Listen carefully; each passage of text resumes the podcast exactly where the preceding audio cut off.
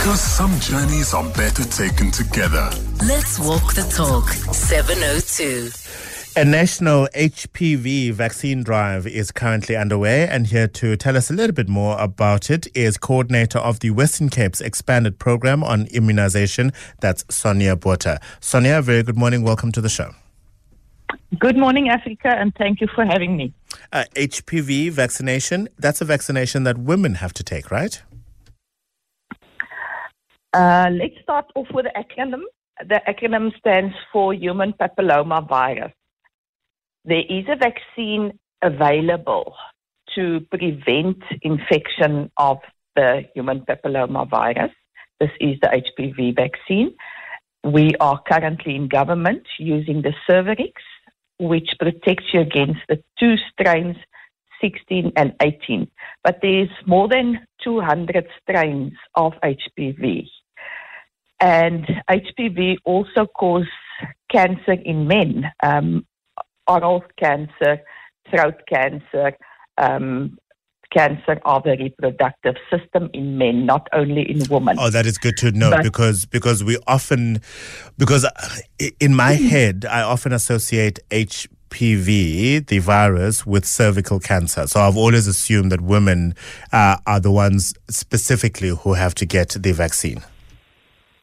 In government because of the prevalence of cervical cancer.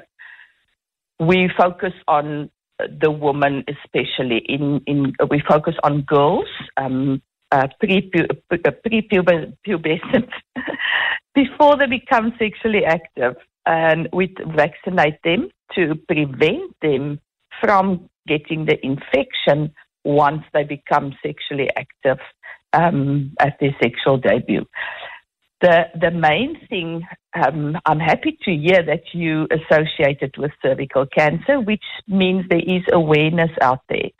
Um, often people don't realize this, and we still do get a bit of vaccine hesitancy when it comes to vaccinating your nine-year-old girl or the girls over nine years old with a HPV vaccine. So But more than 95% of cervical cancer is caused by HP- HPV. And uh, cervical cancer is the second highest cause in South Africa for death. Um, firstly, obviously, is the um, breast cancer. Breast Absolutely. cancer is the biggest cause. Does that mean then that the uh, national drive is going to be focusing um, not only exclusively girl children, but particularly girl children at high schools, or is a drive, uh, I suppose, trying to capture a much wider audience than that? In South Africa, we rolled out the implementation of the campaign to public and special schools in 2014. So this is actually our 10 year anniversary since rolling out um, and, and vaccinating girls. We have vaccinate, uh, vaccinated about 355,000 in these in the 10 years. And um, obviously, because the resources are constrained and due to financial reasons, we only focused on government schools. Fortunately, latest research shows that one dose is as good as two doses. It provides um, more or less the same protection. Therefore, in this new financial year, we in South Africa will move towards a single dose. The good thing about the single dose is we can now have a, um, a much wider reach, and we will then start vaccinating girl children. Still, the focus will remain on girl children because of the focus on cervical cancer. We will then start vaccinating girls um, in still in public schools, but then also girls in private schools, and we will expand the campaign to uh, reach a multi-age cohort. So we will continue to vaccinate girls up to the age of 15 years, and then we will start vaccinating in line of HPV testing. So we will do a screening test um, uh, of older women, and then if they screen negative, they can then also um, get the vaccine. But this is in the pipeline. This is things that we're working towards, and it will we will start um, later on in the year. during this campaign that started the 6th of February, the focus is still only on public and special schools, girls in grade five, older the age of older the age of nine years old. Let me ask this then as a parting question, Sonia. Is there anyone who should not be getting the vaccine? So, so what? Um, uh, who does it negatively affect? The vaccine is registered for use nine years and older.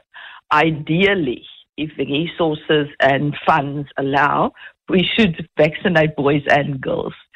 Um, obviously, if a girl is pregnant, we're not going to vac- vaccinate her, and unfortunately, we do get very young children that's pregnant. Um, that is mostly the only um, uh, um, girls who should not be getting the vaccine. And then, if they previously had an allergy to certain medication, we will obviously be sensitive to that. Um, and uh, because the campaign runs in schools, the parents need to sign consent. Um, so if there is no consent signed, we will not be able to vaccinate the child. All right. Well, all the best, Sonia. It's important work that you're doing. Thank you very much for joining us this morning. Sonia Botha is the coordinator of the Western Cape's expanded program on immunization, but we have been speaking about the national HPV vaccine drive, making reference there to uh, girls who are pregnant uh, not being uh, eligible to receive a vaccine. Sadly, in Cape Town, we've seen a sharp increase in teenage pregnancies from around 350 to more than 630 in just one year. That really, really is disturbing.